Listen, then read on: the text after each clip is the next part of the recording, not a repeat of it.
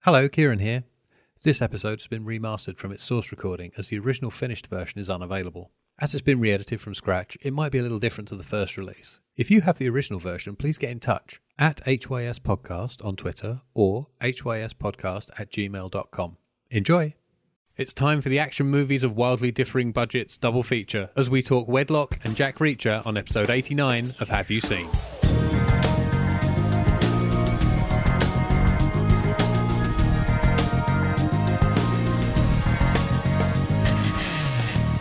Hello, fellow collared inmates and people, short people, impersonating tall people. It is episode 89 of Have You Seen? And would you believe it, we have made it into the submersible for a change. Yeah. We can Um, actually see each other while we speak. Yes. Um, that, that voice you hear is uh, Tom Reacher Webb, which I guess makes me Kieran Rutgerhauer Lefort. Um, there's a new addition to the submersible. We have a new table, which is very exciting. Yes. It's Although- very long. yeah. Tom is at least an extra foot away from me than he was uh, last time yeah. we were in here. I kind of feel that we need some kind of like small train.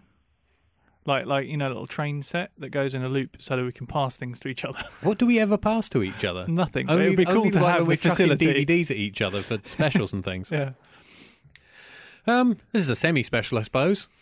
Both action movies. Yeah, I guess, yeah. Uh, with a with a link we discovered. yeah. Yes. Yeah. Um, so uh, what should we do? Should we do? Should we do it in order of release date and budget? I th- yeah, I think that's probably best. Okay. Yes. So uh, last time out, I pitched Tom the uh, very low budget, uh, but I find highly enjoyable Wedlock, Mm-hmm. um, which was a TV movie made for HBO in 1991, and I sort must have seen it when I was about.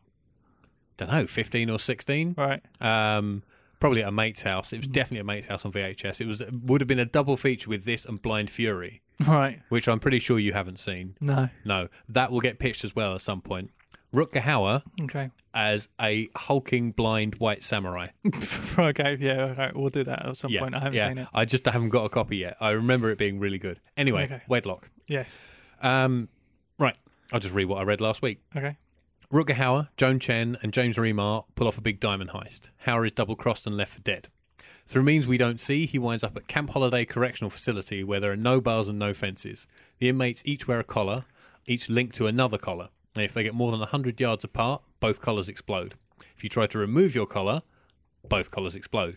Trouble is, nobody knows who their partner is. Hmm. So that's a good way of keeping your keeping your inmates under control, yeah, Oh, if you like. absolutely, yeah. Um, the ward, Stephen Tobolowsky, who, as we said, is the uh, annoying Phil Connors man. He's, he played. What's his name? Ned is his character, I think, isn't it? I, Oh, what from in, uh, For- In Groundhog Day, I, have the only little seen that bald once. fella who eventually gets punched out by Bill yeah, Murray in yeah, Groundhog I've se- Day. Yeah, yeah. Um, who looks? he he plays a really um, obnoxious character in Deadwood as well, Uh huh. uh, in a similar sort of vein. He, he's kind of got a little niche going Yes, on there. Yes. Um, Yeah. Although he's also in Glee, like the very first few Really? episodes of Glee, he plays. He, he I think he plays the. Uh, he plays the Glee club, like the drama teacher hmm, that gets usurped. right. so he's very bitter, uh, uh, and uh, he basically ends up making a living selling weed. I think. Huh. Fine. Well, Hmm. in this, it's the prison warden. He's Mr. Holiday of the Camp Holiday. Right. Uh, he wants the location of the diamonds from Rutger Hauer and tortures him with a sensory deprivation chamber they Yes. Mm. call the floaters. Uh, Hauer and his wedlock partner work out they're connected and they break out to go and get the diamonds with Chen and Remar, who are now in the employ of the warden in hot pursuit. Yeah, So that's it, really. it is. yes. Um, I enjoy it because it's kind of. It's camp silly fun, yeah. but with a really solid and original sci fi premise behind it. yeah. Um, and I quite like Rutger Hauer. Yeah. Absolutely. Yeah. um, I I think it's um the whole uh, exploding collar thing Hmm. has has like appeared in lots of different movies. So Yeah. I mean, uh, before this it would have been Running Man. Uh, after this, you know, Battle Royale. yes. Um, so I kind of you know that that as a as a device I think works really well, and it, but it doesn't kind of it doesn't feel in this certainly doesn't feel like a tired thing that's been overused or done before No. because they've got the rules of it uh, are They're Very well set. interesting, Yes, yeah. yeah. yeah. I, I think my first note overall was it's a shame this didn't have a bigger budget Mm. um, because it is such a great premise, and I think the only things that let it down are its budget. It was quite obviously made for two million bucks for TV. Yeah, Yeah. and I think um, Actually, I don't know what the budget was. I'm just throwing that out there. yeah, the, and I think the script is is kind of there's, there are moments when they when they go towards a cliche line, when it's kind of like it could be you know that it could be a bit more subtle or a bit more interesting. Hmm, yeah. and I think the only person that kind of really pushes it out of that is Rutger Hauer. Uh, Yes, he does. Uh, he does have a couple of great lines. Yeah, Um, there's a line from somebody else actually, which I, I described as the sweariest line I think I've ever seen. right. Which is um, at the end of the diamond heist, how uh, Yeah. uh, uh, part of the they but they fuck it up, don't yeah, they? Really? yeah, they let the alarm off when Yeah, they should. James James Remar is a bit impatient. Yeah. And before Howard is the electronics expert, and before he's finished circumventing the alarm system, Remar manages to set it off. Yeah, Um, so uh, part of their plan for escape is to disguise themselves as cops. Chen gets rumbled because she's wearing one of the diamond necklaces Yeah. and gets spotted by one of the female cops. Shooting starts. Howard jumps in a police car and makes his escape. Uh, and then uh, he uh, he abandons a police car. He abandons it, lets it drive itself out of a tunnel yeah, into other police cars, and a big fat cop opens the door and says this line Goddamn motherfucker, son of a bitch, where the fuck is he? brilliant. I'm like, How much more cursing could you possibly get into that line?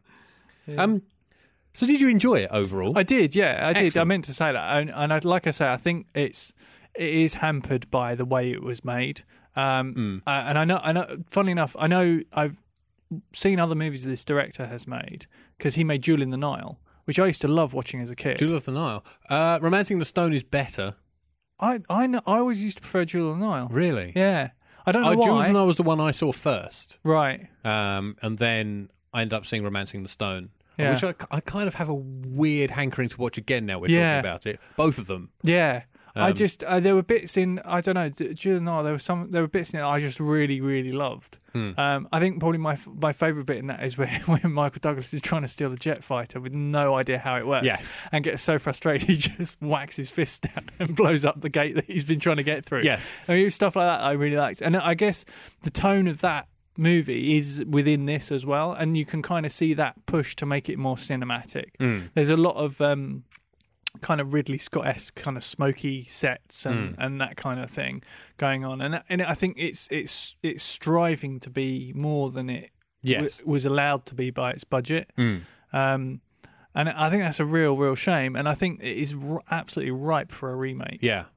Um, I think you could you could adjust some of the science a little bit. Imagine if Escape Plan had been a remake of this, yeah, with Schwarzenegger and Yeah, Stallone, Stallone, collared yeah. and forced to go on the run together. yeah, that would be really cool. Uh, unfortunately, it means one of them's got to be Mimi Rogers. yeah, Um, who, get, who, which of the two would get to wear um, Rutger Hauer's Oh, God. Technicolor dream coat and Technicolor dream shirt he Yeah. wears underneath? it? I did write down that the, the, the costume department were having a right laugh with this. Well, yeah, okay. Well, there's the bit where he and Rogers um, steal a suitcase without re- w- working out who it belongs to, and then you see an African couple come out of the hotel, and you realise they've nicked their clothes. Yeah. and then you see them walking around in these It- clothes. Yeah, Um, uh, and then, and then I wrote that uh, uh, Howard's Western clothes aren't much less conspicuous. No. Although uh, Mimi Rogers' attire of leggings and ankle boots would probably just blend in fine in today. yeah, yeah. This is It- supposed to be set at some point in the future, Yeah. I think, which I guess in 1991 would be 2000. yeah, I think it was supposed. They to be, talk about like the floods of 1999 or something, Yeah. or drought of 1999. something Yeah, I like think that. it. Well, it might be set. Uh, uh, I think that was seven years after that, so it might be around 2006, 2007. I think what was really like they do set up that it's slightly in the future, Mm. but they don't. They didn't take make any attempt to disguise. Like for example, all the cop cars were blatantly 1991 Ford Tauruses. Yeah. Uh, so there was nothing on that. I mean, they were brown and white instead of black and white, but there was nothing to. They didn't try and do anything to make them look slightly more or different from what they actually were. No, but still in 1991, pretty much every police car on TV was the old 70s Plymouth. I guess, yeah, So the Taurus would have been an update. I guess it was just one of those Car things. chat here on Have You Seen? yeah, um, I guess it's it's one of those things that is just like where those little attention to details were the things that got cut out because of the budget. Because of the budget, yeah. you know, so um, You've you got the can colours. What more do you want? Exactly, you kind of forgive it all of that sort of stuff. Mm. Um, I did notice, uh, you know, uh, Danny Trejo's in it is like tough prisoner, Tough number prisoner one. number one, yeah. There's a line that Rutger Hauer repeats over and over again when he gets up one morning, which is, um, he's, I'm, I'm gonna, I'm not gonna get killed today. I'm not gonna get killed today. I'm Hmm. not gonna get. He keeps walking around to that, and I'm pretty sure that comes from something Danny Trejo has told a story about because obviously From he his was in, time in pri- prison, from yeah. his time in prison. Um, and I seem to remember him telling a story where you wake up in the morning and you decide are you a predator or are you prey? Right. And you have to have this mantra of I'm not going to get killed today to make yourself the predator and to, to be the man to pick the fight, not the man to be picked on. And he's like, that's how you survive. So I wondered if that was his his influence because I know quite often he was brought in to advise on uh, prison movies Prison related that's things. that's yeah. how he like basically i think he was a, he was working as um because he was obviously uh, a drug addict Hmm. before he went into prison Uh, when he came out he was reformed and he became like uh, a, an addicts anonymous sponsor Hmm. and uh one of his one of the people he was mentoring worked on a film set Hmm. and he got asked he was the guy was like dude there's so much like blow around on this set that i'm really Yeah. struggling can you come and chat with me and it was a movie where they were filming something it wasn't this it was a movie with a prison scene Hmm. and he just went along and he was just chipping in i you know they they wouldn't do that or they Hmm. wouldn't do this and the, you know everyone was like oh right, okay and they started to tap information and then he became an extra and then that's how his acting career started Yeah. um, so I wondered if, like, when people were doing prison movies, he was the go-to guy because they knew they'd get a decent extra, Yeah. but also someone who would advise them on set Yeah. as well. Yep. I wonder if his fee went up for that. Yeah, I don't know. Um, what else you got? Um, one one of the things I did like in the prison scene, in the parole prison scene, the twist of like the the, the guy that he befriends turning out to be an informant. Mm. I didn't see that coming at all. Yeah. and I thought it was it was actually like a really nice little oh oh that that's a really nice moment the way he figures out that they, this guy who is is friends is you know actually an informant Yeah. when you know you've been His watching collar's out a dud. exactly That's- yeah, that's how he finds out and you've been watching lots of people and every scene you've kind of been keeping your eye on the other people that have been antagonistic towards Rutger Hauer Yeah. Hmm. but you never really pay much attention to him so I thought that was really nicely really nicely staged and done so that when it did come out it was like oh well, actually that's a nice little plot twist which I Hmm. didn't see coming um I'm trying to think what else um oh the car chase with the Land Rovers I was just like, why would you have a car chase with Land Rovers? Because they don't really go, they don't really stop, and they don't really go around corners. They're quite good for you know, obviously going over rough terrain, Yeah. but quite slowly. Yeah. Um, Well, if you need to escape, you don't care how quickly you Well, do I it. suppose, Get in a yeah. Land Rover. yeah. Um, there were a couple of there was a lot of variation on uh, using the collars in different ways. So, for example, to there were a couple of sequences where they used the collars to build tension, and a couple of scenes where each uh, um, Rutger Hauer and Mimi Rogers would use the collar to get their own way. So, uh, you know, right when they're escaping, she wants to jump off this cliff into a river to Yes. escape, and he doesn't want to. So she's just like, fine, and she just jumps. So Yes. he has to go with her. Yeah.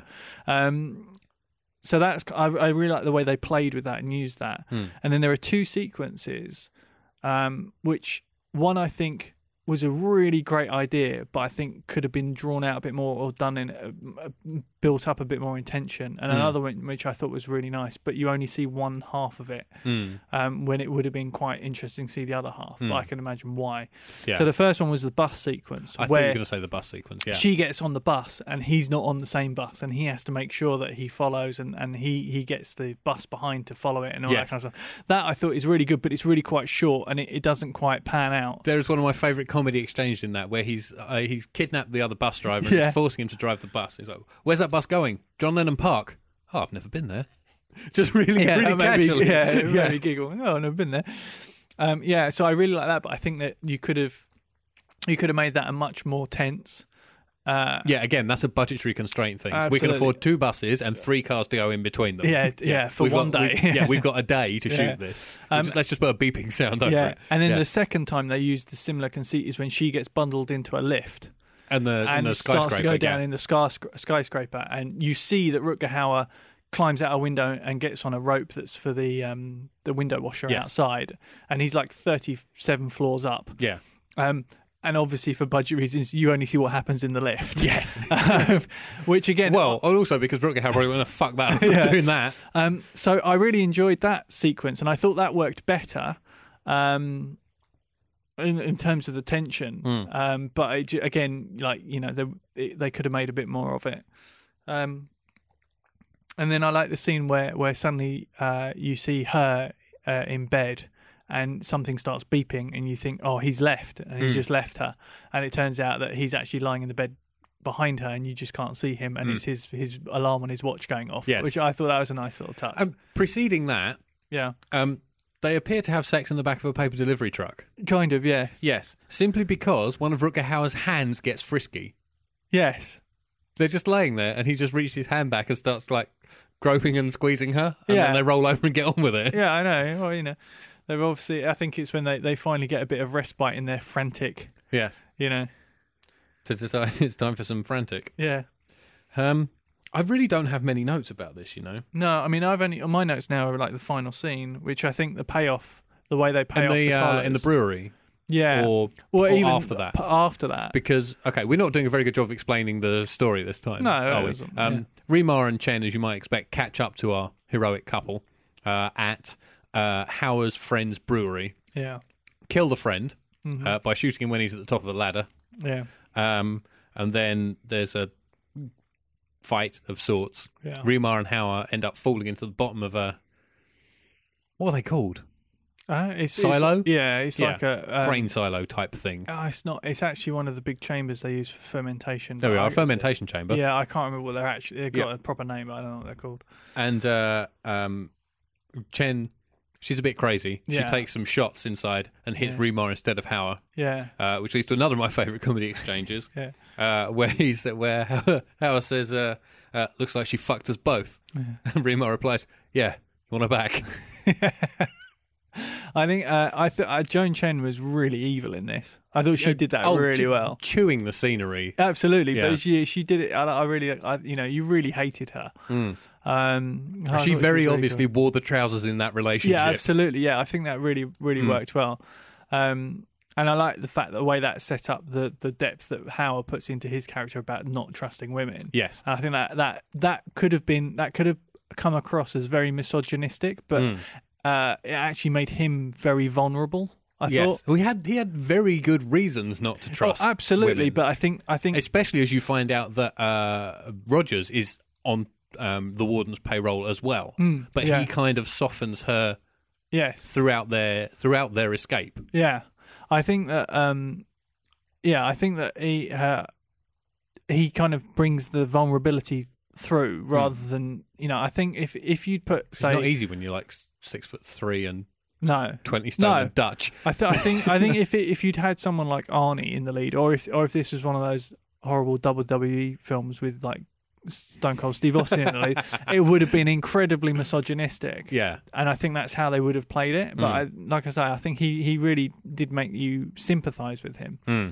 Um, so then we Yeah. get to the finale, yeah, I suppose, which is Yeah. where um, Hauer has um, he takes he manages to get their plastic explosive out of the collars, doesn't he? yes, And they in, have uh, two sa- well, well, suitcases. he gets her to take the explosives out of the collar um, using. Well, he kind of guides her using a mirror. He can't do it. Yeah. Is, is he wounded? yeah, he gets shot in the hand. That's right. Yeah. So he can't he can't Do it, perform the yeah. Mm. thing, and so he instructs her, and she's like, "That's a pretty tense scene as well, even though you know that they're going to get through it." Yeah. Yeah, no, I like that. And then they kind of um they have two suitcases full of money. Mm. Actually, before we go on, actually, there's a thing I like about the disarming of the collars scene. Yeah. It's not just lethal weapon cut the red wire. No. No. It's an actual process that has to be done. Yeah, that yeah. he has figured out. Yeah, and, And he, I like yeah, he that. That's talks her through different it. to- It's no, not yeah. just is it this one, is it that one? Yeah. it's mm, do this, do this, do Yes. this. And- Uh, Attach it to that pin. Mm, please don't touch that yeah, pin. yeah, yeah. So Yeah. Mm. yeah, I think that's really really cool. And then um, they get caught by Stephen Tobolowsky. Is that Mm. his name? Tob- to- yeah, Tobolov. To- yeah, whatever. Um, and Joan Chen. Yes. They they kind of turn up. In helicopters. In helicopters, Which yeah. are silent until the moment they Yeah. come over the ridge, I noticed. Yeah, and um, as they're being caught, Rutger Hauer very quickly chucks one of the uh, pieces of explosive into one of the suitcases because he knows that they're going to want to take it away. Hmm. So he just kind of dumps one in there. Oh, we should say that these uh, diamonds, previous what were previously diamonds, have Yeah. now been turned into $25 million in cash. Cash, yeah, Yeah. Um, and then Split, he, uh, split into two suitcases. yeah, uh, and Toplowski takes one, gets back in the helicopter. Joan Chen takes one with the intention of stealing the truck that they have and just leaving Mm. them there for dead and, and driving through to Mexico to live her life. Mm-hmm. Um, and Rutger Hauer manages to pass off the other one into it's like a little wallet, isn't it? Yeah. It's got the car keys on or something. Yes. Yeah. And um, and they kind of they, they- and then he just kind of sits back and watches. Well, get- yeah, he and Rogers just kind of start taking steps backwards Yeah, yeah. away from which is really impending nice. carnage. Yeah. And and it was oh that's because uh, Joan Chen and Toplossi they they reveal they have a detonator for the collars. Hmm. Uh, so Joan Chen standing there with this detonator, uh, knowing that she's going to blow the pair of them up, Hmm. um, and she just stands there casually presses the button, and in the background behind her the helicopter with Toplossi just blows up out of the sky. Hmm. Um, and then of course because that collar's or that explosive's been deactivated, hers starts to go off. Mm-hmm. Uh, and that's one thing that did amuse me that, that one of those collars managed to blow up a, a massive helicopter in a huge fireball. Mm. The other one that goes off in her hand leaves her pretty unmarked, apart from a few trails of blood on her hair. She's dead, Yeah. but but there's not much in the way of damage. You'd think it would Well, have completely it also, you obliterated. also you see earlier on you see the effects of the collars on the prisoners. Oh, you do, Where and two it's men get their heads blown, blown up, off. scanners style. yeah, yeah, yeah. Uh, yeah, and I get and uh, yeah, uh, Um, Then- Rogers and R- Howard end up with the, the remaining twelve point five million. Cue the synth electric panpipes. Yeah, yes. and uh, off we go. Yeah, Yeah, the music is bloody horrible in this it is. film. Yeah. Who thought electric panpipes were a good idea?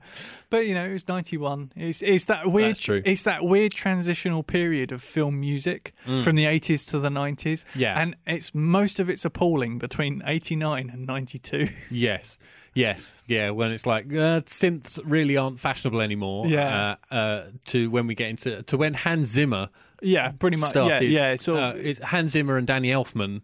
yeah, kind of revamp everything. Yeah. and I guess uh, you know, I, you know, things like uh, well, Jurassic Park was John Williams, wasn't it? So that that kind of Hmm. then onwards. I'm thinking specifically of action movie scores rather than yes, just that's film true. scores Yeah, in general. yeah. Um, So yeah, I, I enjoyed it, but I, I'd love to see a, a bigger budget remake. it should go on our list of things to remake when we get famous. Yeah, yeah, definitely. Um, no, uh, no reviews on Amazon, Right. uh, but it has titles around the world okay. of varying levels of logic, shall we say? In Italy, this was under maximum surveillance. In Portugal, collar of death. In Serbia, collar. On, in Germany, on escape is death. Spain, dangerously states. And then in Turkey, unconscious verve. What? I don't know. Maybe that means something in Turkey. Sounds like a band. well, Richard Ashcroft getting knocked over the head. Yeah. Um, it's the best place for him. Yeah. Uh, I was going to say something else in the middle here. I'm sure we have. Oh, let's do the final part of our listener question before we move Oh, on yeah, to. sure, um, okay. Yeah. Well, I don't know why I'm doing that instead of now in. Forget that. Let's move on to Jack Reacher. Right, fine. okay. Hold on, I might do an edit. So, Jack Reacher. um, uh, Tom pitched this to me last week. Yeah. Um, I'm all over the place today. It's been a long week. Yeah. We're both very tired. Mm-hmm. Um, As always. something about a book, something about Tom Cruise. Yeah. yeah. Do you want me to recap? Uh, yeah, go for it. Yeah. Okay. So, uh, Jack Reacher. Because I have a lot to say about this film. Oh, Okay, I, I suspect you didn't like it then. Um, I Jack Reacher is obviously based on the books about Jack Reacher. Uh, this one's based particularly on a book called One Shot, um, basic premise is Jack Reacher is a, a kind of a vagrant. He's an ex-military police officer, uh, and he kind of and uh, you know throughout the books he he ends up in these situations, and because of his training, he can't help himself from getting involved uh, because he kind of spots things that other people won't necessarily, and he does kind of get drawn into these ridiculous plot stories. Um, this one is based around a sniper attack in a town uh, in a city where uh, five people are shot. Is it five people or Yes, six? five. It's five. It's five in the film. Six in the book. Is it six? No, it is five in the book. Sorry. Uh, so five people. it's are five Shot. people with six bullets. Yeah, five people, six bullets. Uh, five people are shot, and the authorities uh, basically um, go into the crime scene, find all the evidence they need for this uh, ex army sniper called James Barr. He says nothing in his defense. All he does is write on a piece of paper, get Jack Reacher. Then he gets beaten up and hospitalized. And Reacher comes along and says, This guy's done it before. He must be guilty. Um, but then the defense attorney kind of starts talking to him and they decide that they're going to investigate it further uh, to at least see that he gets a fair trial. Um, it kind of evolves from there and it gets more in depth and more complicated. And what appears to be a random event is actually a very well structured assassination of a particular person. Mhm. Um, obviously, Jack uh, Tom Cruise's Jack Reacher is a star. Uh, the biggest upset that most fans of the book have is because he's Jack short Reacher's and Jack suddenly lost Reacher's 10 inches. Yeah, Yeah. exactly. Yeah. Um, Rosamund Pike is the defense attorney. Uh, Richard Jenkins is her father and the district attorney. Uh, David Oliowo is I discovered it's pronounced a yellow O. a yellow O, okay, is um Him the, and Rise of the Planet of the Apes. What? He's in Oh, Rise yeah, of the it's- of Planet course of he the is, yes, yeah, yeah. Um, he plays he plays a cop. Uh, I'm uh, trying to link it back into stuff we've so- done. Sorry, I just you threw me for a minute there. Uh, he he plays the cop in charge of the investigation. Uh, you've got Werner Herzog as the Zek, who is effectively the bad guy. Um, Jai Courtney is his kind of right hand man, and um, Robert Duvall's the Robert other person you'll Duvall recognise. as yeah as the uh, grumpy old uh, rifle range owner. Um, so that's pretty much covering it as much. I like it because I like the books and it's kind of fun and silly. Uh, so what did you think? Um, we'll say before I start, Yeah. I've never read a Jack Reacher book, Fine. uh, so I don't come in with any of that baggage. Yeah, that's fine. Um, however, Yeah. that Ah, I don't know how to I don't know how to start. Okay. Um, How about did you like it? Yes or no? um, overall, no, but there are Right. things in it I do like. Okay. so let's start with that. Actually, All right. um, I like the whole opening sequence. Yeah. I like the ass- the assassination is done very very well. yeah. um, uh, and uh, Ayelowo's um, investigation is also done very well. Hmm. Yeah. as kind of like it's all it's almost an extended montage. There's Hmm. no dialogue in it. Well, I mean that I, I meant to, what I meant to do, and I didn't get time to do, is to look in the book to see how many chapters in, or like how many chapters that covers. Right. because that is obviously all quite drawn out in the book. Mm-hmm. Um, and in interests of condensing it into a movie, they cover it very quickly, but I think, like you say, very effectively. Very well done. Yeah. Um, not. Uh, and actually, every time we flash back to the assassin to the shooting, uh, that's also well done c- Hmm. Yeah. because there's a there's a section later on where you see it as, oh, as essentially as Reacher is explaining to you how he thinks it was done. yes, um, uh, where, you, where you see it from the victim's side Yes. rather than the shooter's side, which is what you get to see at the beginning. yeah, Um, so stuff like that is done very well. Hmm. Um, I thought the mystery itself was also very interesting and it Hmm. Yeah. developed in an interesting way. right, The biggest problem I have with it is Yeah. Tom Cruise and not because he's a short ass. right, It's because he's Tom Cruise. right. It's because he's Yeah. Tom Cruise, super global megastar, and Yeah. nobody could tell him no. Right. This is not right. I had the same problem with this as I had with Taken. Okay. Throughout Taken, for 95% of that film, your hero's in absolutely no trouble whatsoever. Yeah. This is two hours of Tom Cruise as the sexy, cool, hard, unflappable guy Yeah. who's also super smart and really witty. Yeah. That's Yeah. Pretty, that pretty much sums up Jack Reacher. Yeah, There's very there are very few times he's in he's Yeah. in real, real danger. I don't give a shit about a hero like that. Right. I don't care. I'd, li- I'd, my okay, my uh, action movie heroes are people like Jackie Chan, Yeah. who's at his best when he's in trouble and trying to get out of it. Right. yeah. Tom Cruise is never in trouble in no. this film. No. Um, and also, there is a problem with the char- with the actor um, being smaller than the character. Right. He does things that a man his size should not be able to do, and is talked about as a Yeah. bigger person. Yeah. I get it, yeah, I get Particularly, what you there's a mean. bit where um, what's the teenage girl's name? Sandy, the girl who comes Yes. onto him in the bar. yeah. uh, who's oh, part the of a bar setup. fight outside. Yeah. Yeah, well, not just that. It's not the Right. bar fight that's the problem. Right. Um, she gets killed Yeah. behind his motel. yes. He then goes back, Mm. uh, and um, Aiello is at the.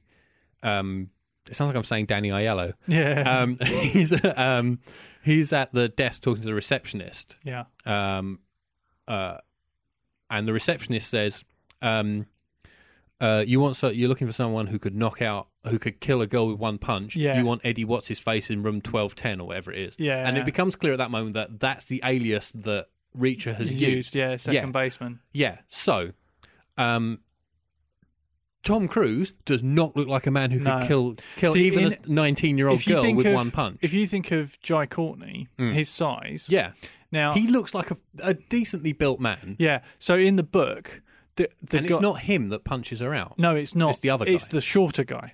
In the book, it's the bigger guy who's a bit Right. dumb, and like he's he's the same size as Reacher, Right. Effectively, uh, uh, yeah. So and- have they just scaled him down as yeah, well? absolutely, yeah. So Right, that's I that's see. part of the problem is they've And taken. she's not the- killed by a punch; she's killed by being suffocated afterwards. yes, yeah, and that- that doesn't happen in the book. Right. So in the book, he, he's literally one smack and snap of the neck, Yeah, um, which Yeah. Reacher could do because of the size he is in Yes. the books. And uh, you're right. They, what they've done is they've scaled the, the two actors down, but they've left. they the- haven't the scaled. vi- yeah, them- I, yeah. I put they've written uh, they've written stuff uh, for someone much more physically imposing than Cruise that they haven't bothered to change. Yeah, Um, and yeah, this is a Tom Cruise production, Mm. so no one else is going to play Preacher other than Tom Cruise. yeah, Um, and that's what hampers the film because Right. he has to be uh, super cool tough guy for two hours and ten minutes. Yeah. and by an hour in, I was really fucking bored of that act. right, okay, fair enough.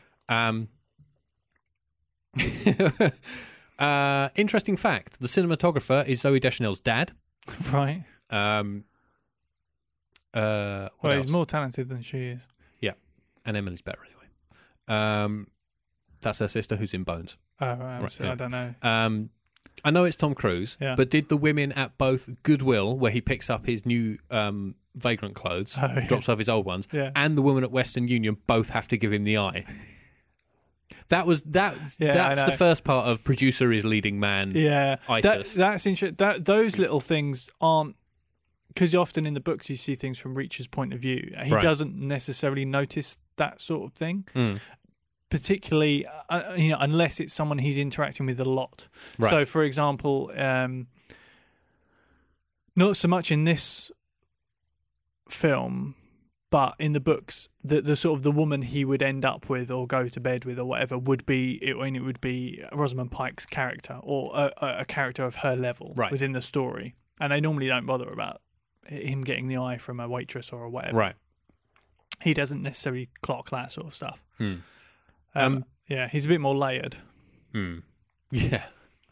It's fun, it's, fu- it's funny that the book about the hulking brute would be, Yeah, oh, yeah, would be more absolutely. subtle and layered than the Yeah. than the film about the little fella. Yeah. Um, Richard Jenkins, when he first turns up, he's just Basil exposition. His Yes, first scene yeah, is yeah. nothing but exposition. Yeah. That annoyed me as well. right. um, really badly slotted in. Yeah. Um, I'm going to kind of, I'm going to say I'm going to jump around, but my next note is about jump around. They playing jump around in a bar in 2013. Does that still happen? Um, I did wonder if this whole film was set up just so Tom Cruise could audition Rosamund Pike as um, Katie Holmes' replacement material. Well, she's already married. Oh, I don't- She was It's five Hollywood. months pregnant when they filmed it. It's Hollywood. That would explain why her bust makes an amazing cameo in many scenes. Did not go unnoticed. Um, it takes 45 minutes for Werner Herzog to show up. Yeah. Then he doesn't do a lot. No, I, he's more. He's menacing Yes. and threatening, but there's nowhere near enough of him. And I really found it dragged when he wasn't around. Right. He's the most interesting He thing is- in this film. He's a really great I character. really like. I forget how much I like his voice. Yeah. Even when he's not acting, In- I like the sound of his voice. even in even in the books the actual character doesn't appear a whole lot Mm. but you get a lot in the way of the others talking about instructions or talking about him Right. with a lot of fear okay. so that, that that's what they kind of ended He's up kind of set up as being like a, I guess, kind of like a, a shadow, a presence that is Yes. talked about. So in the book, there's a, there's a half a dozen like henchmen Hmm. who all kind of you know there's there's the hulking brute. There's one who's been with him since you know since the gulag and all that Hmm. kind of stuff. And um, they've kind of condensed a lot of that into Jai Courtney's character. So he Okay. then has no one to talk to or communicate with about Zek. Right. So they kind of lost a whole side of that, and obviously have concentrated more on Tom Cruise because obviously it's Tom Cruise.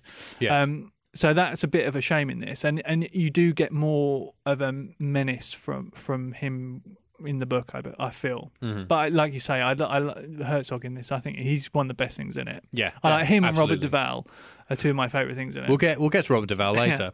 um, the, it, yeah, it just reeks of superstar ego interference. Mm. Right. It's like I, oh, I think I say something cool here. Someone throw me a line. You know, um, uh, now's not the time for my character to be in trouble. yeah.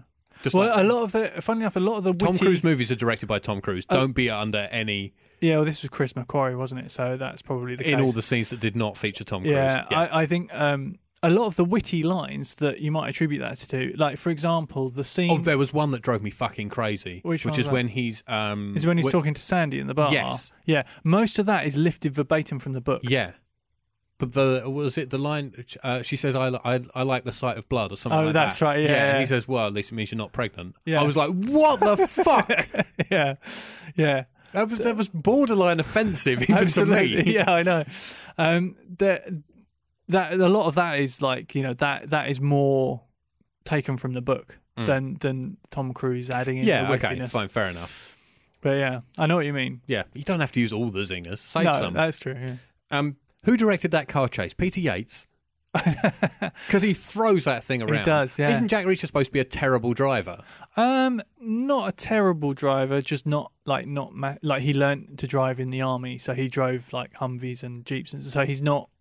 He's he Did can he drive. drive tanks like we saw in the war game? yeah, yeah. I th- I think he's. I think I think one of the lines in the books is that he's a capable driver, but not anything more than that. Right. Um, but obviously Tom Cruise is an excellent driver And likes to show it. Yeah, and did all of his own stunts. The bit I really like in that car chase is when he bins it into the well, And stalls bins it. it. into the bins and stalls it, and then they build up a bit of tension because that was an accident. Like, I- yeah, the, the I know. car just Okay, cut out. As soon as it happened yeah, and the car stalled, my brain went, that wasn't supposed to happen. Now they're going to make something out of it. yeah, yeah. And I didn't feel it was tension. Oh, it really? just slowed the pace down. Okay, I quite like that bit because it's got a bit of you know. Yeah, I guess so. I think they made too much of it. That was Right, the problem. Okay. It should have just Fair been, oh shit, mm, start it and off we go again. Yeah. Not, and then it was like, well, we got to see, we got to have a close up of him turning the key, we got to have a close up of him hitting the pedal. Yeah. And then we got to have, go back to the key, and then his worried face, and then he hits the pedal again, and then finally it starts and off he goes. And it's like by that time they'd have caught up to him because they weren't that far behind that's when he true. when he stacks it. Yeah. Um, the idea of him hiding in the bus queue. Yes. I do like the way he just kind of just steps out, casually steps out Steps the out the car and car. walks away. Yeah. The idea of him hiding in the bus queue is cool and funny. Yeah. I don't believe it for a second. No, but then Not everybody would have no, Mm. he that could have been anyone. that's the sort of that's the sort of thing that works really well in the books. Even th- but interestingly, it even though the character is much bigger. Exactly. Yeah. That, that's one of the things that uh, that's one of the, the kind of the paradoxes of Reacher is despite his bulk and size, he blends in. Right. I like he he, he That's reeks sounds to me like an author trying to make a character everything. um Like when it, I, it's kind of like if a kid comes up with a character. It's like, oh, I'm going to be the best martial artist and the Yeah, best I know- I know driver, what you mean. Uh, and all the ladies are going to fancy me, but I can just like sneak in anywhere. yeah. It's, Also, it- I'm huge. It's really difficult to explain Okay. without without kind of it's it's generally quite well done in the books. Okay. In some of them more so than others. Um, my next note is all caps. Stop stealing cars, you frigging klepto! he nicks like four cars in this film. Yeah. He can't stop. No, well that's the thing because he has no Hmm. possessions or anything like that. So again, that's that's uh he'll just borrow cars or he'll you Okay. know. So he pinches Rosamund Pykes and goes Yeah. to see Robert Duval Yeah, because he's worked out that there's only one place that um, they could have practiced. they could have practiced this shot. yeah, Um, and then he turns up to meet Robert Duval with a completely different haircut to every other scene in the film. right. So it was quite obviously shot, reshot later, I would Yeah. think. Um, I like uh, Robert Duval having bullet casing earplugs. yeah, Oh, that's a Um, really nice touch.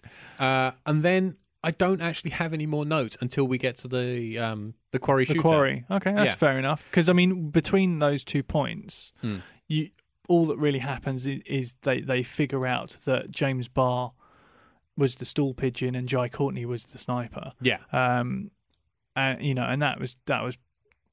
You know, quite easily figured out by Reacher by that point because he's got all of the, Mhm. the bits he yes. needed. Hmm. And well, the way all that comes together is very well done. I Yeah. like that a lot. Yeah, I think that's one of one of Lee Child's strong points is plotting things so that they kind of all come together and Mm. the elements aren't necessarily signposted too much. No, Um, I think, mind you, I mean, if you read some of the early ones, not so much, but he, that's something he by this point, this I can't remember what number book this was, it was like twelve or something. Mm. By this point, he's kind of He's got that figured out down. the formula and- yeah.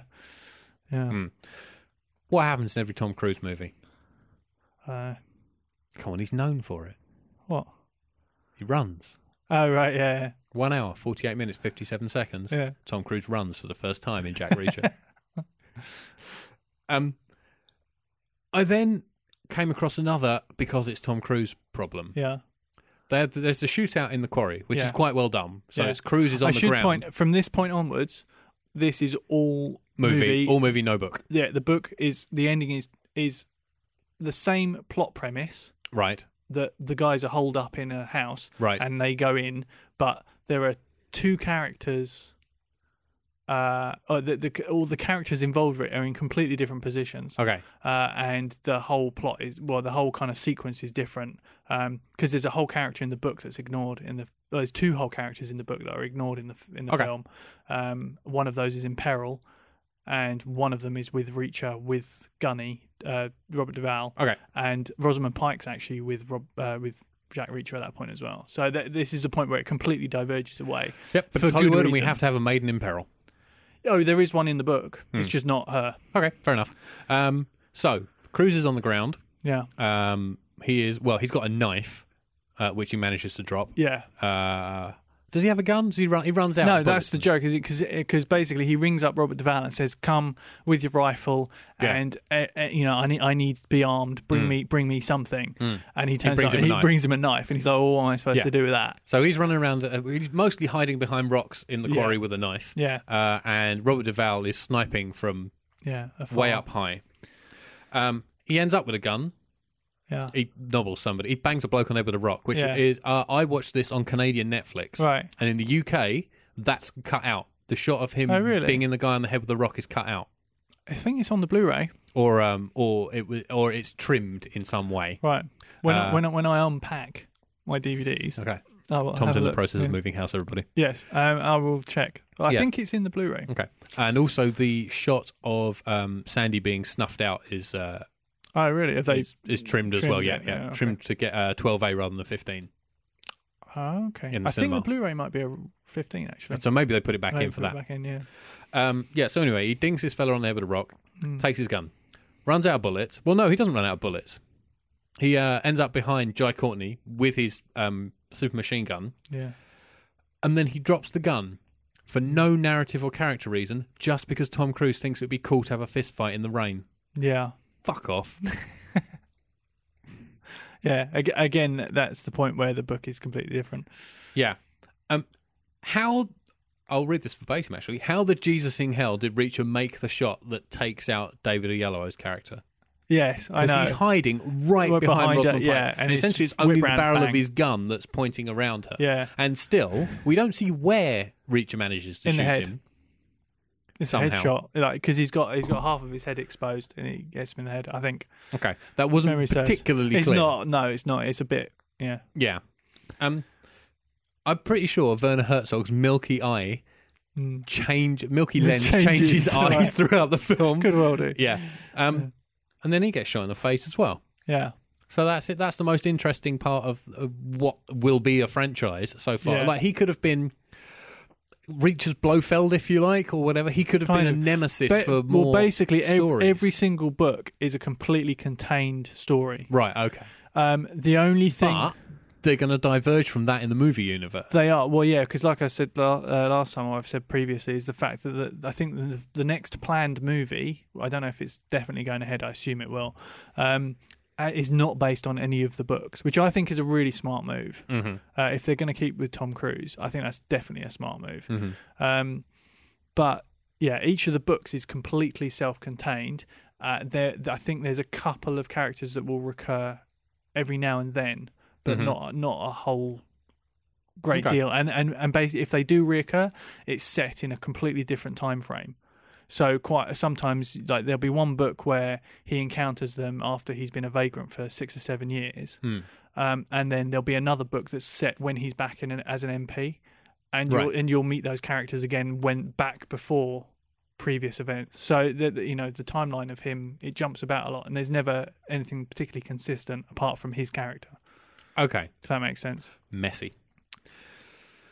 Then yeah, comes the ending yeah, where he's plainclothes Batman, yeah, where he's spoken about as if he is bat. Essentially, it's the ending of a Yeah. Batman movie, yeah. I, that, but with an added bus. yeah, I, d- I don't. I'm I'm I'm not keen on the way they round it out. No. Um, it just overall it drove me up the wall mostly because Tom Cruise had to live out the ten year old's fantasy of being the Yeah. the cool, handsome, kick ass Yeah. guy for two and a half I, um, hours. I mean, I, I still, I quite, I don't mind him in it, and I Hmm. do enjoy the movie. I, I, I do still have a sneaking suspicion Hugh Jackman would have been better. Uh, do you know what? I also I remembered you'd said that, and Mm. like part way through, I started like my brain would insert Hugh Jackman in the same scenes. yeah, because th- 'Cause I'm he's just n- thinking like it would be yeah with his Wolverine buffness, yeah he's a big guy. Yeah, he yeah, would, yeah. he would have pulled off the actual I physicality think of so. Reacher as well, but also he could have added in that kind of, you know, he can Hugh- act. he He's not would, just he- a big bloke. He absolutely. can act. but yeah. he, would- you know, And he dance can, and he- sing. Yeah, and he can, he,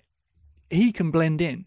yeah You know, so I think he would have had that quality. And, Yeah, yeah. and you know, it's because it's a Tom Cruise production. that we have exactly. Tom Cruise. There's also I felt there's something not right. I can't quite put my finger on. it. There's something not right with the world in which this takes place. right. the characters and the dialogue are too heightened for the rest of the world. Yeah. If this now, I know what you mean. I think uh, again, that's something that's consistent with the books. Is that is that it's it is modern day present. You know, it's uh, unless it's a flashback episode, but even then, it's only like as far as the nineties. It's still you know everything is how you would think of it, except these are exceptional circumstances and people. But then I guess it's the same with like James Bond and all that kind of stuff. um, but the world around James Bond is heightened with him. Yeah, I guess. Well, in the movies, definitely yes. This might my point here might have something to do with the direction of it. Right.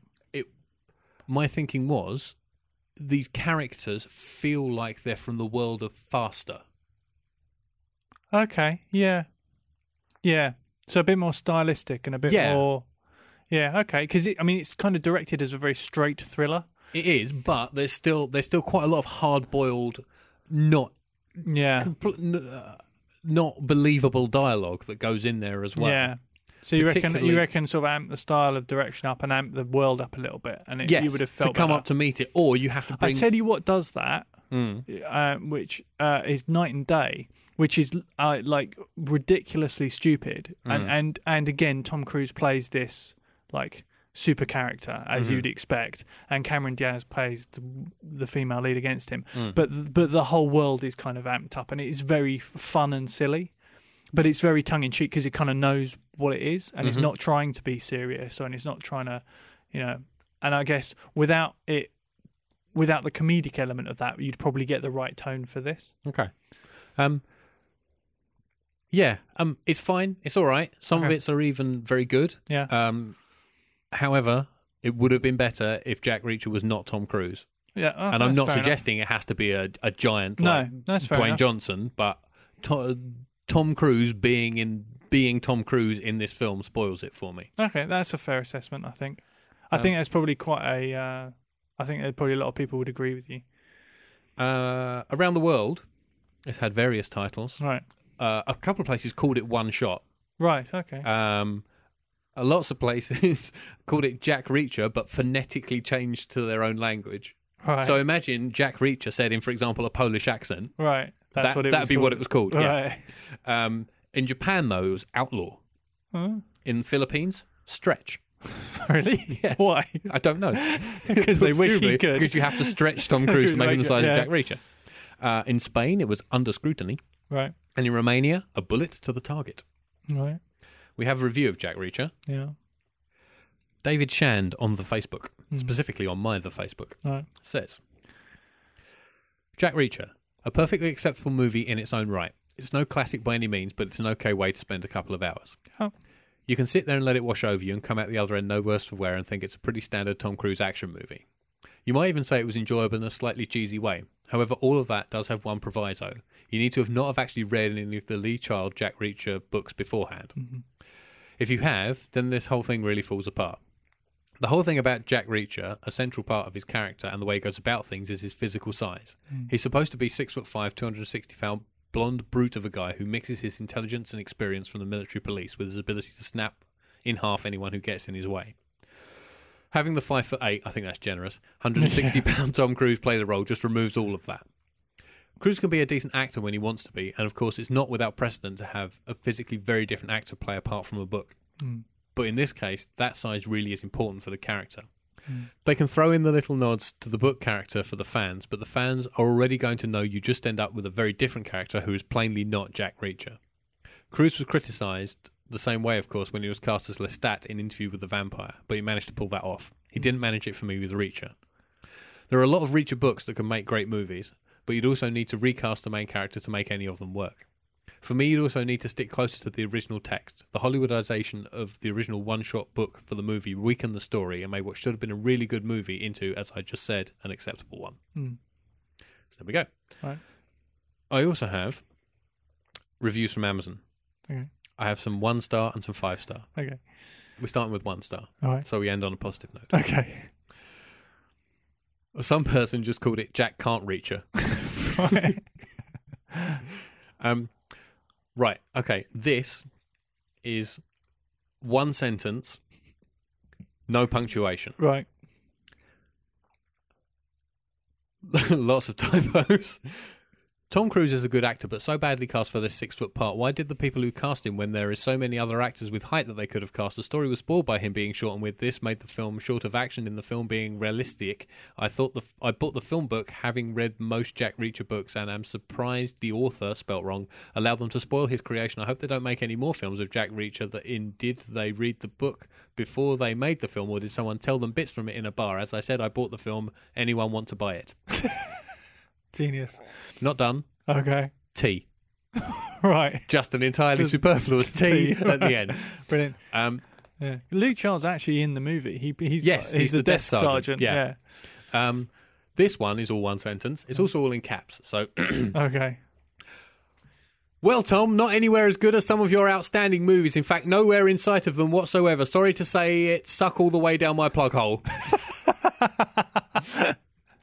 Half of that's spelt wrong as well. Brilliant. Five star reviews. I loved the books, but was a bit dubious about Tom Cruise playing six foot four inch Reacher. But it was a fab movie. Even my husband thought it was great, and he was watching it under sufferance. um, this is the entirety of a five star review. This DVD isn't actually for me. It's for a friend's Christmas present, but it's the sort of film they watch. That's brilliant. And then finally, um, again, the entirety of a five star review. Arrived in the time window, watched and enjoyed. Wife liked Tom Cruise, and I liked the lady whose name I forgot, but at 72, I can't remember everything. Brilliant. So, Yes. third part of our listener question. Yes.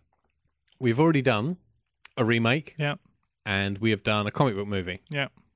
Oh, shit, I've got something else to read out. Or did I do that last week? What's that? I'm so confused. Give me a second. Was it the comic book movie? It is, but I'm confusing myself. Hold on. Uh, Because we read one out about Bone. and we three. We three. Yeah. Um, oh shit! Which reminds me. Hold on. There's so much going on. I've got so much to read out, and I've got like four different apps to Well, do it in on my while, iPad. while you're looking at, it, do you want me to talk about what I would do as a Oh yes. Oh, sorry. The third part is yeah um, Saturday morning cartoon slash toy franchise. yes Web go. okay? So I've thought of three Before we even left the room right last off time. the Yeah. bat. Um, one they tried to develop a movie of, and I've read the script for it, and it was actually pretty good. But they ended up doing another animated series of it, and that was Thundercats. I've got that script somewhere. as Yeah, well. um, actually they kind of rework it, and it was actually really quite interesting. Um, I think it would be it would be tricky to pull off because it's such a weird kind of concept, but I think you probably could do it. And there's people around. Uh, there's a fantastic fan made trailer. Mm-hmm. Um, which features, I think it's Brad Pitt as Lion-O. Okay. Have you never seen it? No. It's it is a triumph of home visual effects. Okay. Uh, it's seriously really good. They use elements of Troy and a load of other stuff. Okay. Uh, and we'll try. I'll try and find a link to it because it's really cleverly. It's really well done. Okay. Um, so that would be one option. And then there are two others. Uh, one I would definitely go for, and one is a bit more obscure. Um, so the one I would love, personally love to do, was my favourite toy range and cartoon. Mm. Mm-hmm. So basically, when I was growing up, there were two things. There were there were kind of, I kind of I suppose in the eighties we kind of hit that peak of marketing cartoons and toys. Yes. So Transformers, um, Thundercats. Yeah. Uh, later on, Teenage Mutant Ninja Turtles, um, all that kind of stuff. But the one that I used to I, I, ha- I had hundreds of toys of was Mask. mm-hmm. Um, not Jim Carrey's The Mask, which came later. And not the film starring Eric Stoltz. No, definitely not. um, uh, it Mobile was- Armored Strike Command. Command, yes. Fuck Uh, me. How do I remember that? I know, and I used to Vicious lo- Evil Network of Mayhem. I used to love that, and I still think I've got some of the toys somewhere. um, it's uh, the ba- the basic premise of it was there was a billionaire called Matt Tracker, and he and his friends in in their spare time fought crime under this guise of mask. And what stood them apart was they would have they actually wore these kind of looked like jumpsuits, um, and they had. What were Mm. Helmets They were rather than helmets, masks, but yeah. they were called masks, and each of the masks had a power or a capability Mm. that they could use. So Matt Tracker's was called Spectrum, which gave him Yeah, but it could do lots of things. it could couldn't do lots Yeah. of things, and it c- you know he could he could use it to see through things, or he could use it to look at things. Um, there was another guy. There was another guy called Buddy Hawks who was the mechanic, and he had a mask dubiously called Penetrator, uh, which which allowed him to walk through things. Mm-hmm. Um, there was uh, another guy called Dusty Hayes uh, who remember drove that who name. drove a jeep. Yep. Uh, and he had one called Whiplash, which uh, was it Whiplash, or maybe it was. I remember Alex Sector, who had Jackrabbit that could make him jump really high. That's He was, right, the- yes. was he English? He was bald and had a beard. Yes, yeah, Yes. and yeah, and he drove the the truck, um, Rhino. So basically, all Yes, of their and there was cars. Bruce Sato, the, uh, The- token Japanese guy. yeah, and he, Yeah. he he flew a. Um, no, he didn't. But Alex Sector came with the Boulder Hill set. Fucking hell, we should just do a whole mask I know. podcast. No, so basically, Because this is on my list as well. I also Right, came up with I three love things, and this is on yeah. my list as well. Okay, so um, yeah, there was Boulder Hill was their their lair, which was basically a gas station uh, Which in, a, in a transformed mountain. into a ridiculous gun emplacement. or yeah, something, and it was didn't in a mountain, and they had all these vehicles, and the vehicles were dual purpose. Yes. So um, there was a guy called Brad Turner who was in a rock band as Mm-hmm. his day job, and then uh, he rode a motorbike called Condor, which turned into a helicopter. Little mini helicopter. Yeah, Yeah, I had that toy. I uh, had that toy Yep. as well, and um, yeah, so they all had these vehicles that turned into something else, which nowadays would be so easy to do with CGI. Yep. Um, so and and you know they fought this group of supervillains called Venom, who also had masks and had vehicles that turned Mm-hmm. from one thing to another. Um, yeah, so and I used to love it, and I I've, I I have DVDs of all of the cartoons. including Mask the Movie and Mask the Movie 2.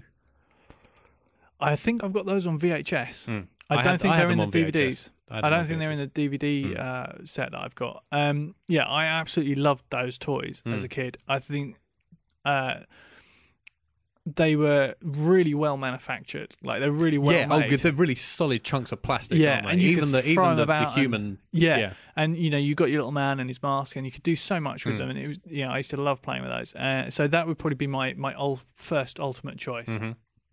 Um, and then on a par, I would probably put Thundercats, uh, which I also had a load of toys for. I had the I had the Thunder Tank and I had Lino. Uh, I think I had Monkey in as well.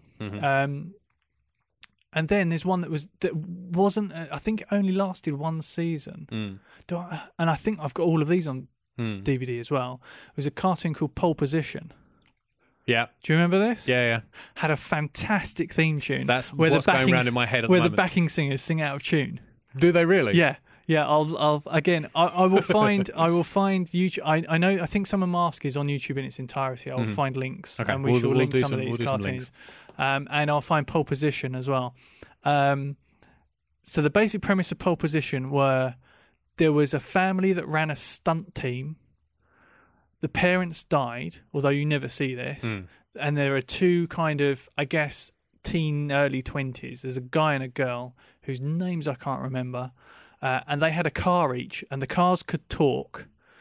Of course. Uh, and then they had a younger brother, or was it a sister? They had a younger kid, and this weird little thing called Kuma, which wasn't quite a raccoon. Uh, but was- Wasn't quite a raccoon. yeah, it was some sort of. Sorry, took me a second to work out what you'd said. It was Some, some, sort of weird robot possum. No, it wasn't not a robot. Rodent was the word. I rodent. was Yeah, it was rodent some kind possum of thing. cat-like possum, rodent, raccoon thing uh, that had a personality and would get into trouble. I think they had a daughter, a sister, a little sister. I think, Mm-hmm. um, and they would get into scrapes. Uh, but the cars could do all sorts of things. So the cars could also fly. They could turn into hydrofoils. You'll notice that a lot of things I liked as a kid were vehicles that turned into something else. Yeah. Well, like I was a Mars, Transformers, kid. That Transformers, was my yeah. major toy. I loved Transformers as well. Um, but obviously, because there's a huge movie franchise based on that currently, I didn't. Uh, I didn't go. I would in. like to reset Yeah. that though. well, well, they kind of are with this new one. Yeah, but I want G1 toy designs. Yeah, Robot that's designs. I true. want proper. I want proper square Optimus Prime. Yeah. Although I c- actually I quite like the the, The, the Peterbilt Bay truck. design. Yeah, yeah, the Peterbilt as Yeah. opposed to the Mac. yeah. I, Oh, I is this know. from TV series. Hold on, I'm going to get some hang on a names sec. for you. I, I I remember the the most recent trailer for uh, the fourth movie came out soon, Hmm. and um, someone I can't remember who it was was just kind of deriding, it. and I was just sitting there thinking, yeah, but think about the se- like they were they were complaining about the Dinobots being in it, Hmm. and I was just like, think about the sentence Optimus Prime riding a robot dinosaur. What part of that isn't awesome? But and but he's Do you know also what? he's also carrying a sword and shield. Well, exactly. in the well, yeah, trailer well, at he that had that in the cartoon, Yeah. and so you know, and I was just like, it's Transformers, get over it. Okay, your um, pole position characters Yeah. are Tess Darrett, Yes, Dan Darrett, yes, uh, Daisy? Darrett, and and Kumar, uh, And Rhodey Za- and there's and- Zachary Darrett as well. Zachary. Oh, he's, the he's- uncle, He's, the uncle in a wheelchair, That's and the the cars are Wheels and Rhodey. Rhodey. That's right. Yeah, yeah. Uh, Wheels was Wheels was voiced by Melvin Franklin, who was a member of the singing group The Temptations. yep. I didn't know that. Wheels was um Wheels was a mid sixty like sixty four Mustang, Uh, 65 Mustang. sixty five Good contest. Mustang. Oh, not far off. And uh, Wheels uh, Rhodey was kind of, kind of a wedge shaped futuristic It says a supercar. it's- It says a, a blue coupe. Uh, this okay. It originally aired between in the US, I guess, between Right. September and December 1984. There are only 13 episodes. and I have all of those on DVD. there we go. Um, yeah. Yeah. I my selection were uh, Mask as well, Yeah, um, and overall that's probably the one I go for. But because you've picked it, right. and we get a movie each, I'm going to make something else. Okay. My other is not a Saturday morning cartoon. Oh, but I would like to state I did not see any of these cartoons Saturday mornings because I didn't get up Saturday mornings. I got up for the cartoons on Saturday yeah, I, mornings. no, I didn't. Sleep was too important. Yeah, you still don't get up on Saturday mornings now. No. Um, the three things that pops into my mind when we talked about this uh, were Mask, which you can have, it's fine. Um, my favourite animated series, Hmm. which I didn't see as a kid, I saw later on, and I'm actually working my way through again. All right. I thought I'd seen all of them, but I'm discovering episodes that I haven't. Right. Um, Samurai Jack. Right. but I wouldn't want to make that because I wouldn't want to be the one to fuck I up thought such that a was perfect quite cartoon. recent. It is recent. Right, It- uh, okay. it's 2001 to 2003, I think. There's four Oh, seasons right. of it. Okay. Uh, 60 episodes, maybe? Right. Hmm. Something like that. Um, and watching it again, it's absolutely phenomenal. everything about it the design, the characterization, the voice work, um, the action, just absolutely everything about it is brilliant. Right. Um, yeah. Uh, and like I said, I found episodes I hadn't, I'd missed when I saw them on TV Right. because I've got all, I imported all the DVDs from the US. All right. Um, but yeah, I wouldn't want to, I wouldn't want to be the one to screw that up. No. Fair So enough. I'd, I'd get the money, but then I'd ring up uh, Gendy Tartakovsky, who created it, and went, "You can make this. yeah, yeah. go, go for it." And I've no idea who I cast as Jack. Aku. Would you who's do the- it live action or would you do it as Well, I in kind of the same point style? of these is to make them live action. I think. Okay, fair enough. Um, uh, I don't know who I cast as Jack. Hugh Jackman would Tom make a good Cruise? Samurai Jack, actually. What? Is it Tom Cruise? Yeah, Tom Cruise. Um, Aku, who's the villain, would still have to be um, a CG creation, I think, Right. and he'd have to be voiced by the guy who voices him in the show, Mako. right. Do you know him? He's a Japanese American actor. I think. Have you seen um, Battle Creek Brawl? Jackie Chan's No, I first haven't. American I movie. haven't. Oh, he's he's uh, Jackie Chan's The name mentor rings a in bell. that. Yeah, he's just known as Mako, M A K O. Right. He's got this incredible voice and a brilliant evil laugh. And Okay. it's like it's so linked to that character. He'd have to be. Yeah. Um, I've just thought of another one actually, which wouldn't work. But go on, carry Hmm. Okay. on. um, but so I'm not doing Mask. You've got it. I'm not doing Samurai Jack. 'cause I don't want to screw it up. Yeah. I want to make Centurions. What was that? Did you ever see that? No. Okay. There's three dudes. Yeah. Max Ray, Yeah. Jake Rockwell, and Ace McLeod. Right. Unfortunate name. Yeah. Um, and they each kind of have a suit on, Yeah. um, to which they can, by shout, uh, seemingly by just shouting "Power Extreme," Right. uh, things fly down and clip onto them. Uh, Uh, so Ace is the air guy, so he gets a jetpack. right. Uh, and uh, like air-to-air missiles and fins on his feet, and they, he can then fly, and he's air combat. right. Uh, Jake Rockwell is the ground attack, so he gets um, I c- what does he get? Hold on, let me let me look it up. Tank tracks. Um, uh, no, he um, tank tracks. He maybe in one episode, maybe uh, he gets so he gets the heavy firepower stuff, Right. Hmm. um, and apparently he gets a helicopter in one episode, which is weird. Uh, and then Max Ray is the sea guy, Right. so he gets all the underwater missions. He gets like I don't know. Uh, Scuba gear. yeah, yeah, Scoob- Scuba Gear, but better than Right, Scuba yeah. Gear. no, Um, I've never heard of that. Oh, I thought yeah. of another one. I haven't Okay, seen sorry, go I on. haven't seen I haven't seen it for ages, and that's about all I can remember about Right, it. yeah. Um, it's just the the cool suits and the the bits that kind of clamped onto them. I think Yeah. again could be done pretty well. Yeah, well, you think how they did all the Iron Man stuff. Yeah, I mean, it- you think it essentially was- it's three it's three Iron Men each Yeah. with a speciality. Well, I think it was uh, someone was saying in, in Iron Man 3, the only thing that Robert Downey Jr. ever wore of the Iron Man suit was um, a thing around his head and a shoulder pad, and that was it. The rest of it was completely CGI. wow, you Um, haven't seen Gravity yet, have you? No, I There's haven't. bits, there's shots in that face where Sandra Bullock is full body. Yeah. The only real thing is her face. Wow. like they've put in Did everything, else, around it. now. Yeah, replaced everything else Yeah. around it. No. I've read a brilliant article on like the behind the scenes of that recently. Yeah, the two the two that I just suddenly thought of, one wouldn't work, one would be quite interesting. Okay. Uh, Around the World in 80 Days with Willy Fogg. Yes, but you can't have you can't a, have a mi- lion. Uh, exactly. Yeah, that's the trouble. The whole thing that makes that cartoon work is the fact that everyone's an animal, but that wouldn't work if you made it live action, and then it would just become a bad Steve Coogan movie. Oh. Um, and then, uh, Although, wait, there is one brilliant scene in that. right, I Uh, haven't seen it. Have you seen it? No. Because it's Steve Coogan and Jackie Chan. Yeah, yeah. yeah. There is a bit where Chan has a fight in a um, like a French painter's studio. Right. And as the fight goes on, he ends up with paint all over bits of him and ends up whacking the canvas. And at the Right. end of it, they pull back to white and he's done this brilliant painting. nice. uh, but it's all things like boot prints and handprints and elbows and heads and stuff Right. like has made this, uh, has made like a landscape with a sun and a house and all the rest. Nice. Um, I'll see if I can find that on YouTube. Uh, it's really funny. Um, the other one I thought was Ulysses 31. oh, God, yes. How brilliant would that be? I found a playlist of that on YouTube and actually started watching it. That's Yeah. got an awesome theme tune as well. Yeah, I can't remember off the top of my head, but no, that was that was one of those the things that I always thought was it was kind of slightly sinister, and I like Yeah, I was probably a there's bit some weird stuff in I was there. probably a bit young for it, and I just had it on because it was a cartoon. yeah. Um, yeah, so that, and then there was another one I thought of then as well. What was the thing? Um, While you think. what was and what was the thing? Not there. Mm-hmm. Oh crap! What was it called? There was there were two cartoons that I always get confused. Mhm.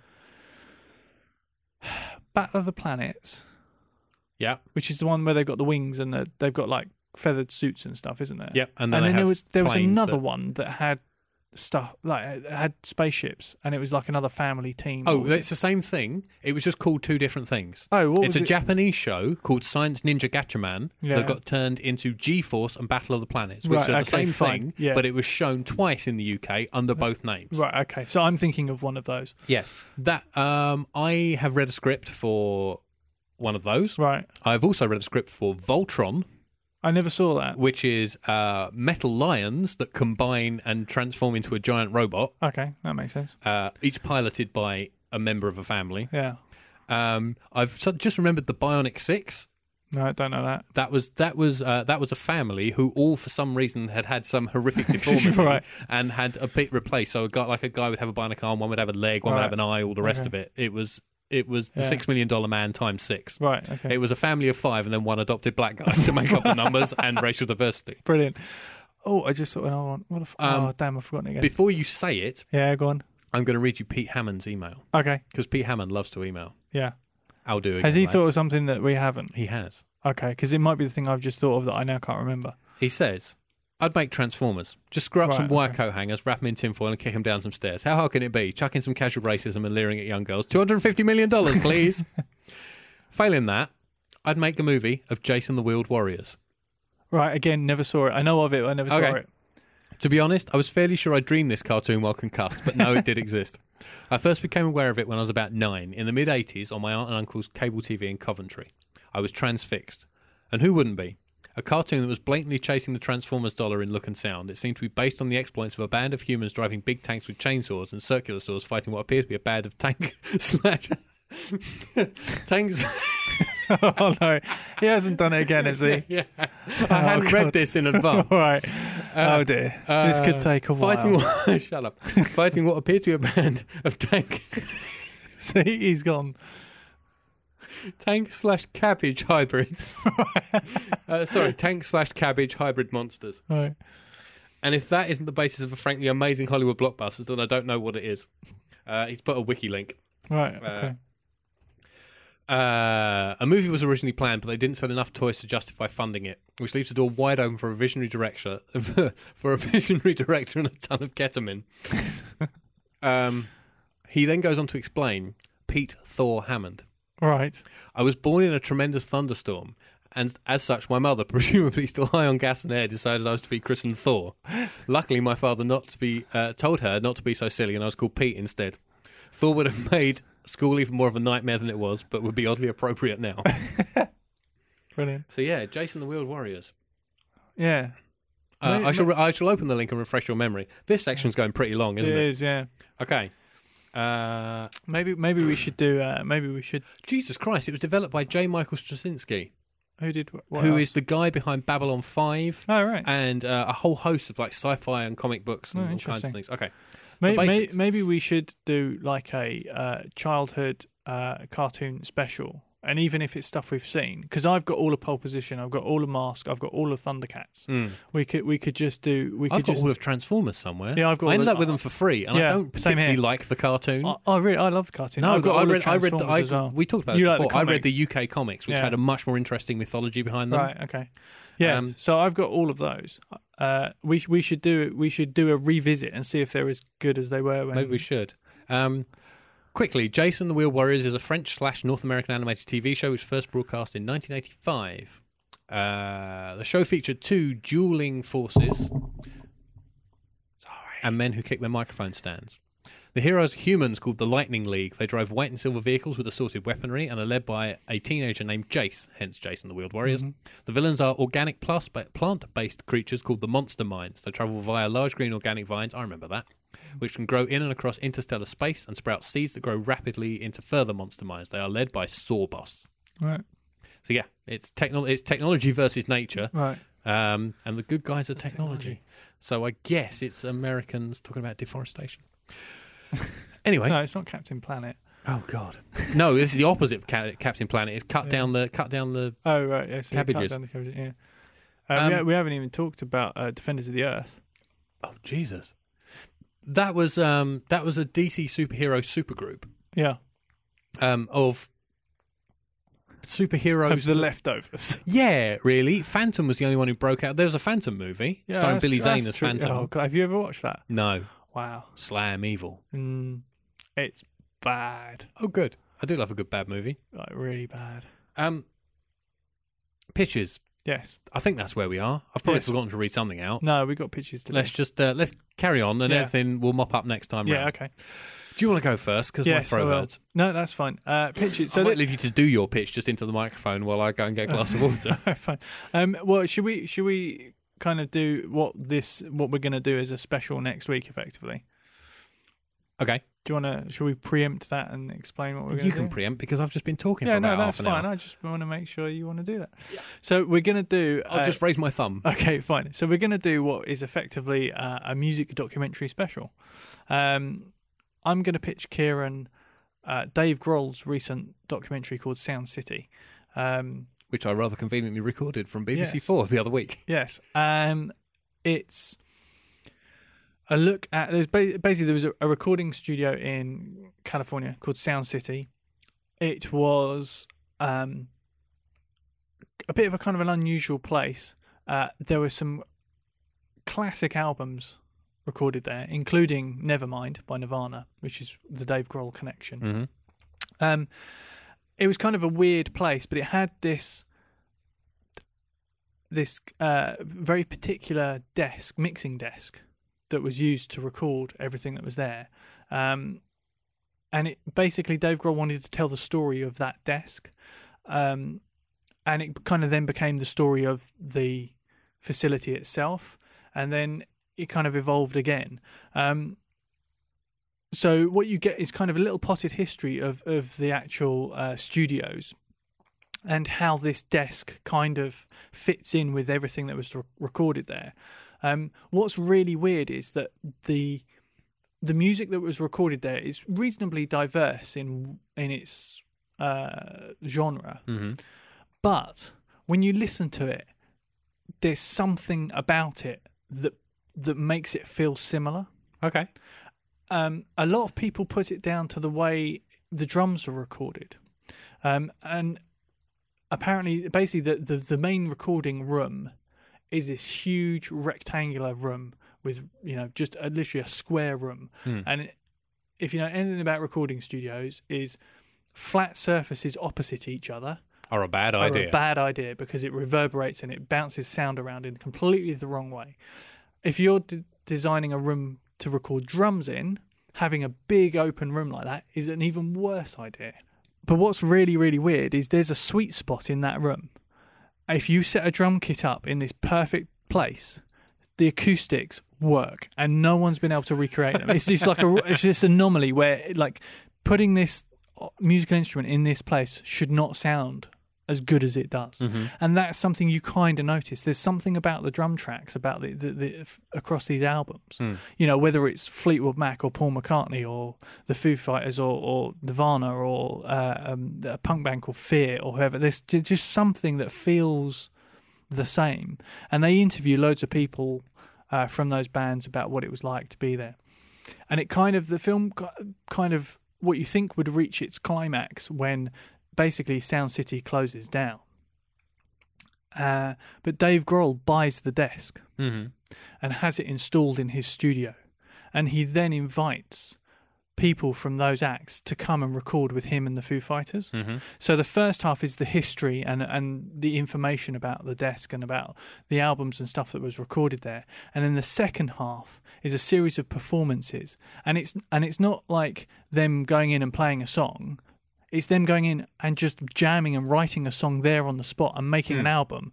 And you know, so you've got them with Stevie Nicks, you've got uh, Paul McCartney, uh, you've got I remember that the Paul McCartney song got released as a single. I remember they released yeah. it, an album Yeah, of all yeah. of this stuff. Yeah, and I've that- only heard the McCartney one. yeah, and that that that won an Emmy, I think. Hmm. Uh, that particular song, and it's it's just fantastic watching these guys uh, jam and kind of create something together and play together, and you know, really kind of just musicians having fun. So it's kind of a documentary of two halves, but it's really great. I think it's really interesting, informative, and um, it's a neat little di- uh, directorial debut in the feature length format for Dave Grohl. cool. Um, I Yeah, I've been interested since I heard about it because I'm a big fan of Dave Grohl and everything Yes. he does. Yeah. Mm. Uh, I'm a big Nirvana fan. L- Foo Fighters are one of my favorite bands. Yeah. Um, uh, I think he's got great potential as a as a comedic actor. Very much so. Uh, particularly if you watch the Foo Fighters videos, Yeah. he's always yeah. just And he brilliantly directed funny. a bunch of those as He well. did oh loads of them. Yeah. Um, and unfortunately, the only movie I've seen him in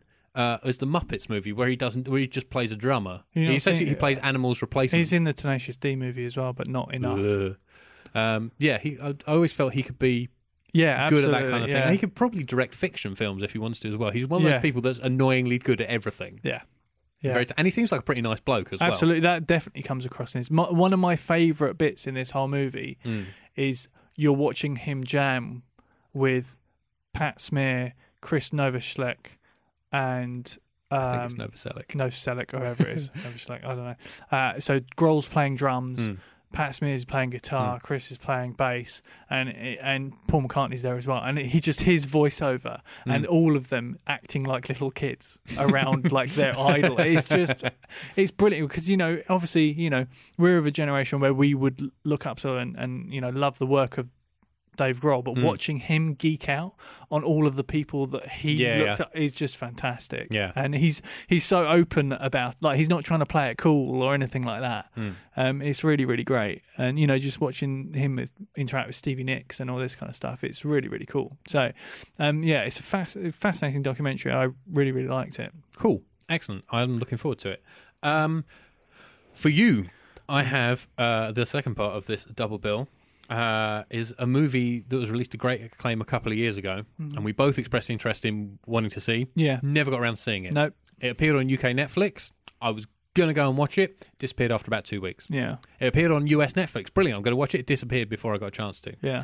Digging through Canadian Netflix Yeah. uh, a week or so ago, Yeah. I found Searching for Sugar Man. Yes. Um, I watched it, really enjoyed it, wrote almost no notes about it. Okay. So the basic is um, you, we start out in Cape Town, and there's a man driving around a winding mountain road singing along to this song, Sugar Man.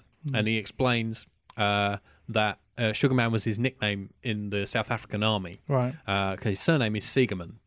Uh, and he was always called Sugar, and then that morphed into Sugar Man Right. because this album he's listening to was absolutely huge in South Africa in the 70s and 80s. I can't remember exactly when it arrived. Um, um, but um, nobody knew anything about the singer. It's a man called Rodriguez. All they had to go on was his picture on the um, on the album cover yeah. um, the album was almost adopted um, as a series of anti-apartheid anthems. It Hmm. Right. was the f- it was it's presented in this film as kind of the the fuel for the anti-apartheid movement. Right. Was this like if you went into any South African home home in the seventies and eighties, you would find a copy of this album. Right. Um, and everybody's got a different story about how, how Rodriguez died. Hmm. Um, there are three different elaborate suicide stories Yeah. in this movie. Um, only he's not dead. Mm. Um, and what you get, this is very difficult to do without really having any notes, um, is what you get is not the truth. You get the retelling of a legend Right.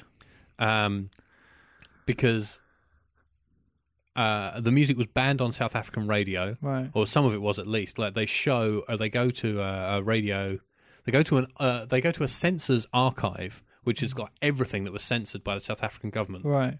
Uh, and the woman like picks through it, pulls the record out of the sleeve, and the track. The way of censoring it was they just got a sharp knife and they uh, scratched out the track that they Right. didn't want played on the radio Gotcha. so yeah, Rodriguez is still alive. These people find out that he's still alive and Mm. bring him to South Africa for a concert. Right. Um, so you're what you're what you're getting is not the search; No. it's the retelling of the search and what happens after the search. Okay.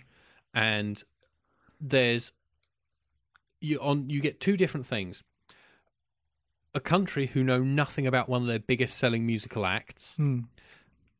and that musical act who has no idea how massive he is on the other side of the world, who amounted to n- absolutely nothing in his home country. Yeah. Um, at one point somebody is asked, I think it's uh, the producer of the record, because the other thing is the people who produced, he only made two albums, Yeah. um, and the people who produced those albums um, compare them. Like say the they all say he was one of the best people they ever worked with, Hmm. and the music was some of the best they ever produced. So like they're like this, Yeah. he would go in my top ten musical acts.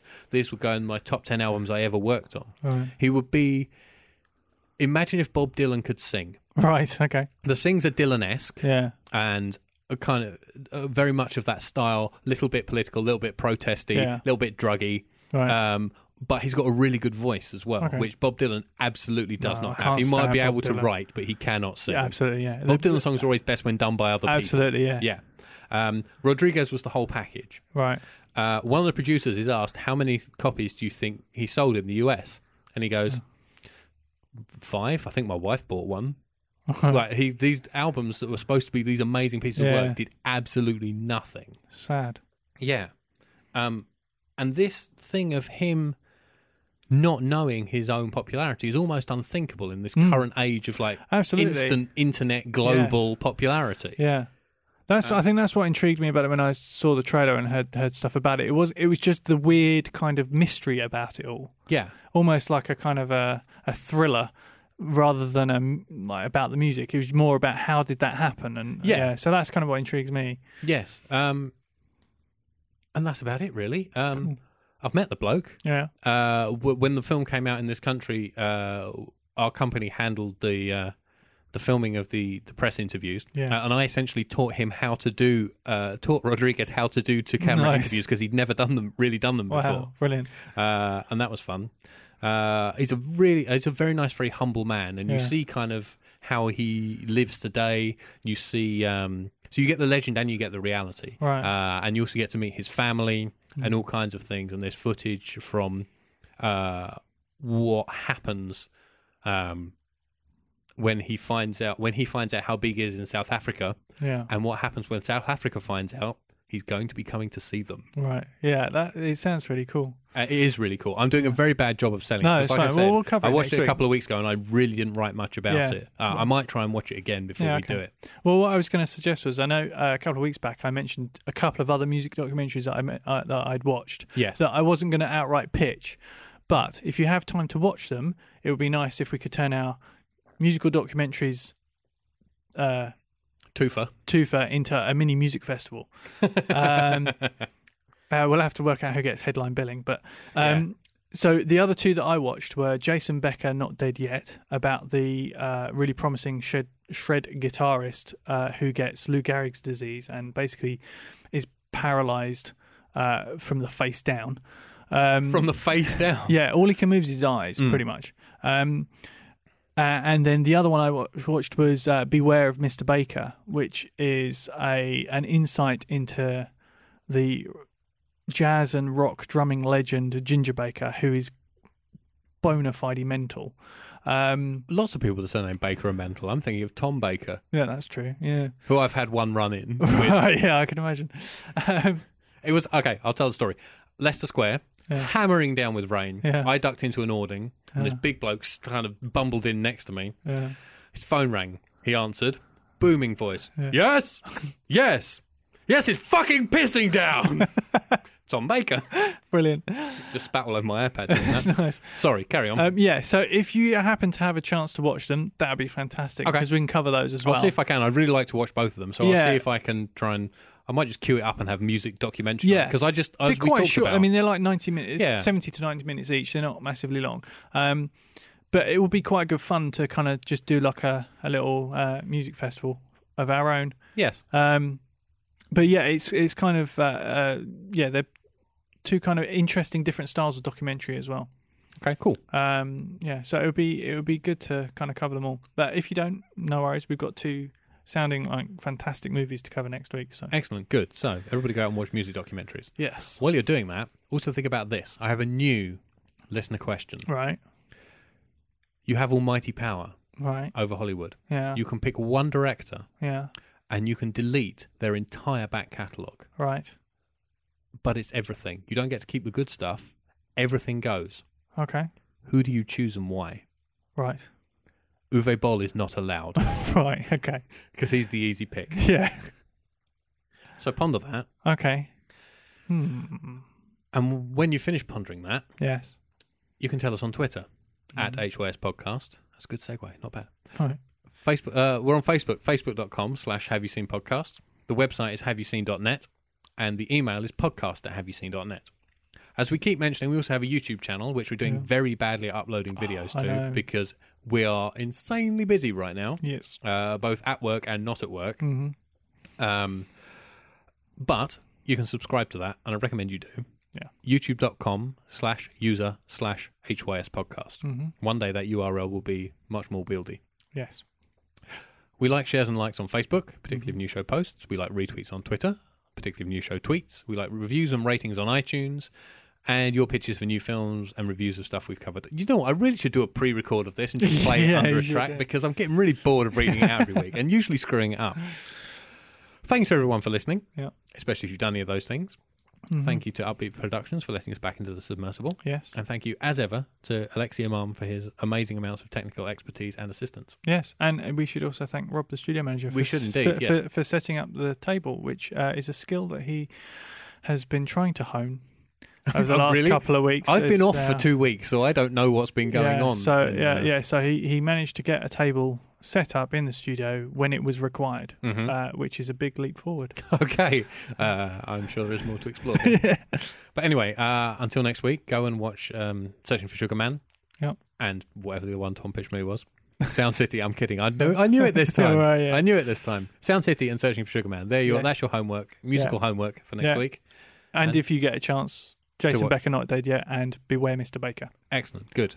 Uh, so it's uh, it's music themed next Yeah. week. And as ever, I don't have a good outro. So Oh, never mind. bye. Bye.